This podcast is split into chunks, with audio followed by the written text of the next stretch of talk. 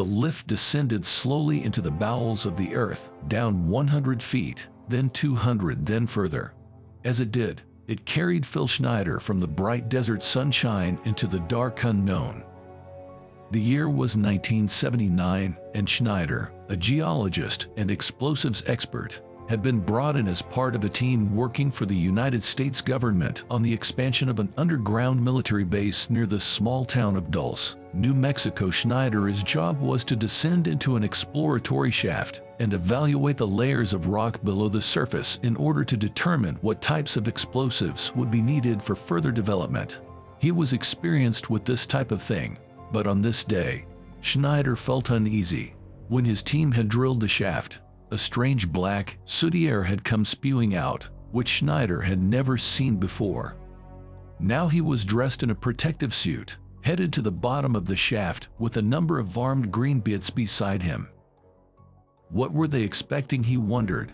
Schneider himself was armed with a pistol he hoped he would have no reason to use. At the bottom of the lift, Schneider set off, exploring through the seemingly natural caverns hidden at those depths. Suddenly he turned a corner and came face to face with something unfathomable. There, only a few feet in front of him, were three extraordinary beings. They were humanoid, but gray and clammy, with oversized heads and large black eyes, trained straight on Schneider. Two were short, perhaps four feet tall, while the third stood over seven feet, As the creatures began moving towards him, Schneider panicked and drew his pistol, firing quickly at the two smaller creatures and killing them. Just then, the large creature motioned its hand in a circle and outshot a blue beam of light. The beam hit Schneider, knocking him flat on his back, cutting open his stomach and blowing off three of his fingers in the process. The creature moved towards Schneider as if to finish him off, when all of a sudden a team of Green Berets, stirred by the sound of gunshots, came barreling around the corner. Weapons drawn, they were greeted by a group of similar gray creatures running in from the other direction without warning. Death was all around Schneider. A vicious battle erupted as he lay in the dirt, unable to move. Just when he thought his own death was upon him, he felt the strong hands of a Green Beret dragging him out of the fight and throwing him onto the lift back to the surface, saving his life. As the slaughter continued, the last thing Schneider saw as the lift began to rise was the Green Beret who had saved him, hit by a blue beam of light. This was a story Phil Schneider told in 1995 to an enthralled audience at the annual Preparedness Expo in Orange County, California. When hearing it for the first time, the story might seem unbelievable. Until that moment when Schneider slowly raises his left hand to reveal three missing fingers, giving his words a visceral quality battle scars. In another interview, he even showed his stomach and chest scars. And he doesn't have any medical history of operations of this sort. Could his story really be true? Could Schneider really have, in his words, surprised a whole underground base of existing aliens and lived to tell the tale? Or maybe Schneider's story barely begins to scratch the surface. Early on the morning of July 8, 1996, cattle rancher Jesse Gonzalez was heading to check on his herd outside of Arroyo Hondo, New Mexico, some 120 miles southeast of Dulce. When he arrived, what he discovered shocked him. His prized bull lay dead on the ground, but not just dead mutilated. It was missing its tongue and eyes, as well as its genitalia, and a patch of skin had been removed from its lower jaw. Strangely, the edges of the wounds were smooth and dark, as if they'd been burned or cut with a laser.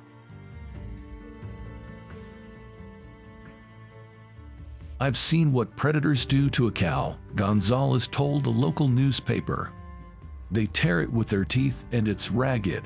I couldn't have made a cut that clean if I had used a razor blade.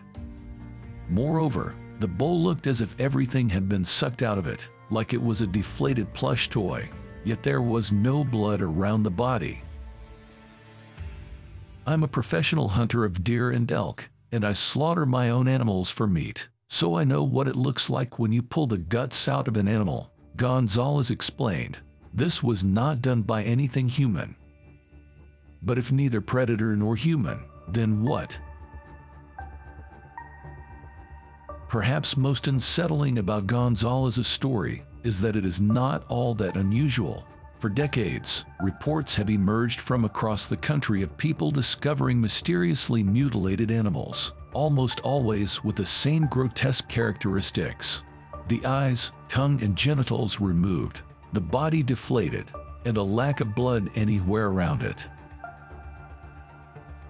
In the 1970s, the problem got so bad that the FBI opened an investigation into the matter, but their findings were inconclusive. This is all terrifying enough, but unfortunately it's not just animals. In March of 1956, Sergeant Jonathan P. Lovett and Major William Cunningham set out from the Holloman Air Force Base in southern New Mexico tasked with searching for debris from a recent rocket test which had exploded somewhere in the White Sands Desert. Reaching the area, the two men set out on foot in opposite directions. As Major Cunningham crested on one of the sandy dunes, a blood-curdling scream suddenly pierced the air behind him. He stormed back towards the source of the scream at full speed, and as he did he was greeted by a horrifying sight. There was Lovett being dragged along the desert sand by some sort of long serpentine arm which was wrapped around his legs. The arm was emanating from an ominous silver craft which hovered in the air about 20 feet away. Cunningham was desperate to help his colleague, but he seemed to be frozen in place, as if paralyzed. He could do little but watch as Lovett was pulled into the craft, and it sped away. As it did, Cunningham was immediately able to move again. He ran to his jeep and radioed the Air Force Base to tell them what had happened. Those at the base informed Cunningham that their radar was picking up something moving at incredible speeds, but they could not tell what it was or where it was going. Helplessly, Cunningham returned to base Lovett is whereabouts unknown. Shortly thereafter, the Air Force began a massive search of the area, sweeping a 100-mile radius to try to locate Lovett and determine what had happened. They found nothing. Then, three days later, Lovett abruptly appeared not 10 miles from where the incident had taken place. He was dead, his naked body crumpled in the desert sand mutilated. His eyes, tongue, and genitalia had been removed, his body drained of blood like he had been deflated. Yet there was no blood around him, and it was later discovered he had not suffered from the vascular collapse associated with death.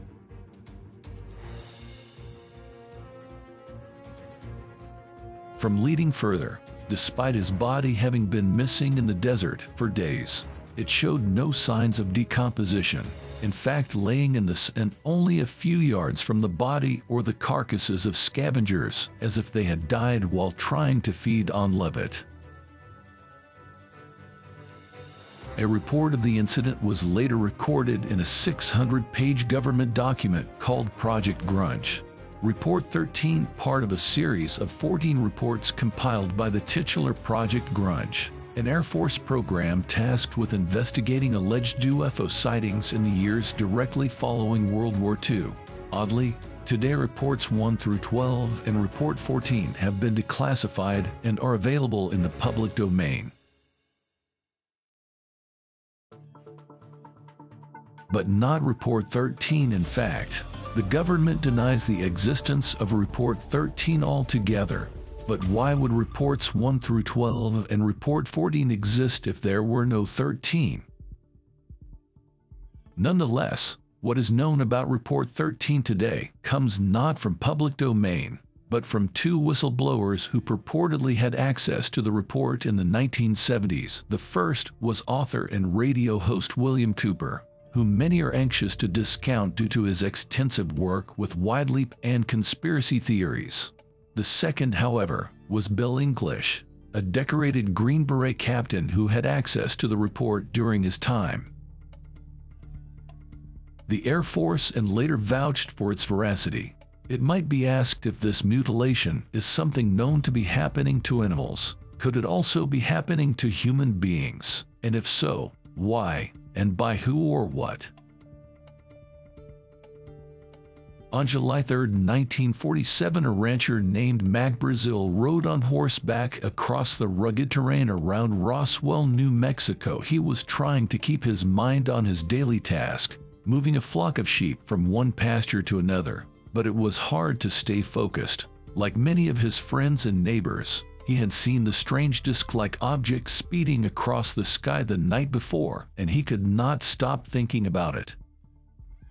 Suddenly his mind snapped back into focus as he noticed a terrain he'd ridden over countless times before had changed unexpectedly.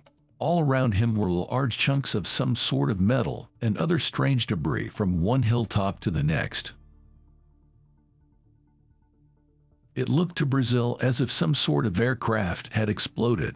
The military was called in to investigate and initial reports stunned the Roswell community. The Roswell Army Airfield RAF issued a press release stating that they had recovered a flying disc, while the Roswell Daily Herald newspaper ran a headline which read RAF captures flying saucer.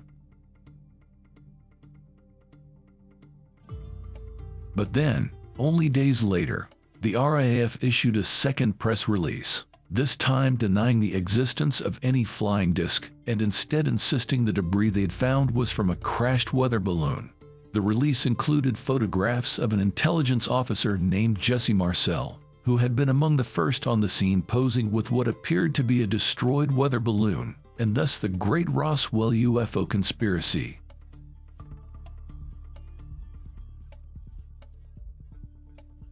Was born in 2019, those who thought they knew everything there was to know or not know about Roswell were stunned when, more than 30 years after his death in 1986, the personal journal of Jesse Marcel was released to the public. There were entries from that fateful time in 1947, and they did not speak of weather balloons. We found all kinds of stuff Marcel had written. There was a great deal of an unusual, parchment-like substance which was brown in color and extremely strong and a great number of small pieces of metal like tinfoil, except that it wasn't tinfoil. It had little numbers and symbols that we had to call hieroglyphics because I could not understand them. They were pink and purple. They looked like they were painted on these little numbers. Could not be broken, could not be burned, wouldn't even smoke. The metallic material not only looked, but acted strange. It had memory, no matter how it was twisted or balled up it would return to its original shape with no wrinkles. One woman who saw a piece tossed onto a table watched in astonishment as it unfolded itself until it was as flat and as wrinkle-free as the tabletop. When an acetylene torch was turned on samples of the material, they'd barely got warm and could be safely handled a moment or two later. One might ask why Marcel would lie in something only he was reading. Did this finally prove that the military had found a UFO and then covered it up? Maybe, but some say they found more than that. Over the years, numerous whistleblowers have come forward describing what the military did after it discovered the mysterious debris. Reconstructing the UFO's projected path before the crash, they followed the anticipated trajectory 2.5 miles to the southeast, where they found a similar, smaller craft, intact but clearly having crashed. Laying near it were the bodies of four small gray aliens. According to those like Captain Oliver Henderson, who flew the plane that first spotted the alien bodies, and Sergeant Melvin Brown, who rode in a truck with the bodies after they'd been found. The aliens were about four to five feet tall humanoid but with large heads and large black eyes. They were immediately collected and whisked off to a military base, and those involved were told never to speak of it again. But of course, people do speak, no matter how sternly you tell them not to. And the story did not end there. According to some, the Roswell incident served as a sort of first contact between the aliens and the U.S. government. launching a relationship between the two which would be made official seven years later in 1954. That year, according to accounts, President Dwight D. Eisenhower scheduled a meeting with alien representatives at an Air Force base in New Mexico. There, he is alleged to have signed the seminal Greada Treaty. This treaty contained an historic agreement specifying that the aliens would give the U.S. government access to advanced futuristic technology, while in return the U.S. government would grant the aliens permission to abduct some animals and a limited number of human beings. In order to get Eisenhower to sign on, the aliens had agreed to provide the government with lists of the humans they abducted, as well as return any abductees to where they had been taken from and wiped their memory clean before they turned them loose. However, after a few years, it became clear that the aliens were abducting more animals and many more people than they were allowed, some of which ended up dead. It is interesting to think about this alleged treaty and its terrible trade-off when considering the incredible technological advancements the U.S. made in the years that immediately followed. Within five years, NASA had been founded. Spy satellites had been launched, while both lasers and carbon fibers had been invented. In this way, the benefits of the Greada Treaty for the U.S. government are quite obvious. In the midst of the Cold War, Acquiring advanced technology by any means necessary would help the US win. But what about the aliens? Why were they so anxious to abduct animals and people? John Lear was born in 1942 the son of legendary inventor and the founder of Learjet, William P. Lear.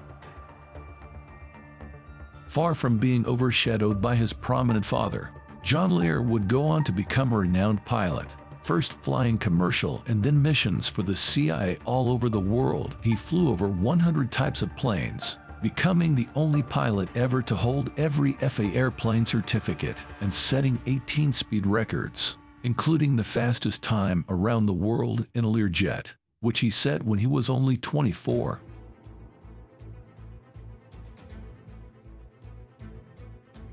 But in 1985 Lear would chance upon a meeting which would change his life forever. At a reunion of CIA pilots, Lear was speaking with a former colleague named Greg Wilson, a man Lear deeply respected and trusted. Wilson asked Lear if he had seen the cryptic reports of what became known as the Lakenheath Bentwaters incident a series of supposed visual contacts between the United States and British Air Forces and UFO is in 1956 when Lear said that he had. Wilson informed him that the reports were no conspiracy. The incident had actually happened, and he knew, because he had been there, his fundamental beliefs about the world.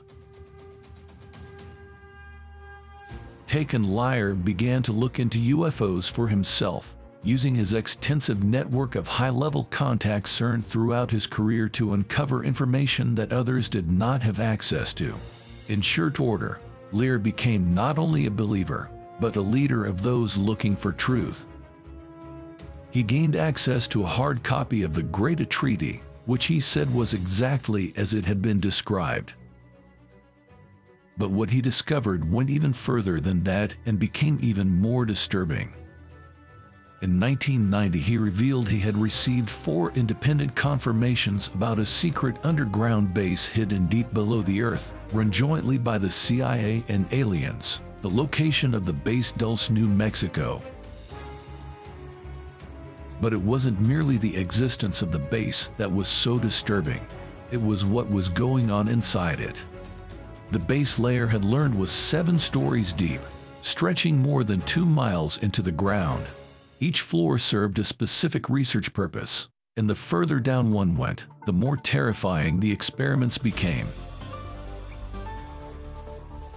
And learn his own words. These experiments included insertion of a tiny probe about 3 millimeters in size into the brain for monitoring and programming purposes, as well as genetic crossbreeding between the aliens and humans.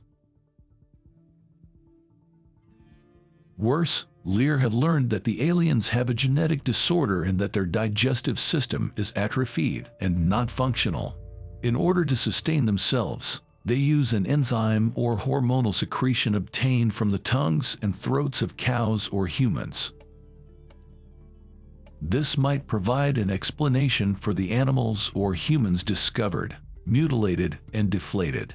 At the same time Lear was putting together these shocking revelations, there was another figure speaking out about the horrible goings on at the secret base in Dulce, New Mexico, Phil Schneider.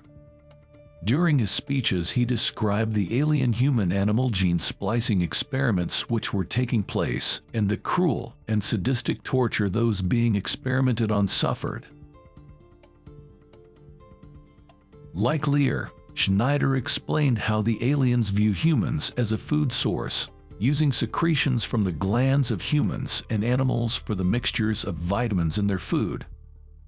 However, Schneider went further than Lear in one respect. He claimed he knew the reason the aliens were conducting these experiments not out of some sort of twisted love of science, but rather as part of an alien agenda which sought the complete takeover of this planet. The purpose of crossbreeding and gene splicing was to create a hybrid alien human race that had the physical endurance of humans along with the advanced mental and psychic capabilities. and social cohesion of the aliens. In other words, the aliens were intending not only to experiment upon humans, even kill them for nourishment, but replace them entirely. The worst part, according to Schneider, was that the Dulce base was far from the only such base conducting these type of experiments and pursuing this agenda.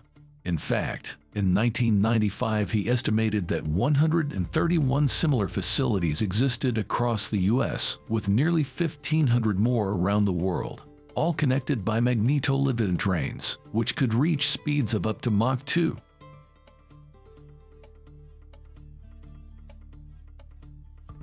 It was, he asserted, a vast high-speed subterranean network, which in his estimation had been used by aliens to abduct between 6 to 7 million humans since the Greada Treaty was signed in 1954. This is why Schneider began giving speeches in 1995 to try to raise the alarm before it was too late. And by 1996 he was starting to gain some traction.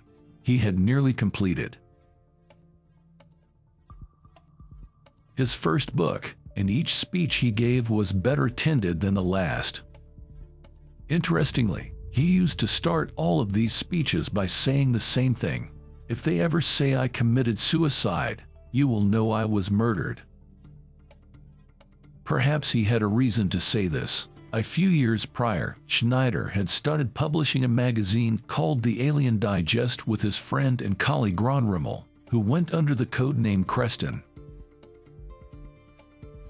Shortly after they began publishing, Rummel was found dead in a park in Portland, Oregon of a bullet wound to the head. The police ruled it a suicide, but friends and family, including Phil Schneider, were sure Rummel had been murdered. Schneider didn't want to end up like his friend. He wanted people to know that he wasn't going to kill himself, and if it was, said that he had. It was a lie. On January 17, 1996, Phil Schneider was found dead in his home by authorities, tipped off by friends and family who had not heard from Schneider for nearly a week. At first, the cause of death was said to be a heart attack, until the coroner revealed that they had found abrasions on Schneider's neck. It was clear that he had been strangled. The official story quickly changed. It was not a heart attack, but a suicide. According to police, Schneider had wrapped a rubber catheter around his neck and choked himself to death. There was at least one person who did not buy the story Schneider's ex-wife Cynthia, who knew him better than anyone. As she described Philip, had missing fingers on his left hand and limited motion in his shoulders. I believed that it was physically impossible for Philip to have held the rubber hose in his left hand with missing fingers and then wrapped the hose three times with shoulders that had limited motion. On top of that, Schneider owned a firearm. If he was going to kill himself, Why not quickly and easily? But there was more. When, after his death, Cynthia went to his apartment, she found that all of his research was missing. All of his photographs, his materials, his notes, the various alien metals he'd claimed he'd retrieved from the Dulce base. It seemed almost certain that foul play had been involved, but the police refused to investigate. If they ever say I committed suicide, you will know I was murdered, he has said. The question is then, if it was not a suicide, who killed Phil Schneider and why? Perhaps it was because he was spreading a great secret of a hidden world and a terrible agenda of a future teetering on the brink. Thank you for watching. If you enjoyed the video, please hit the like button, and if you're new, hit subscribe and the bell next to it for future notifications.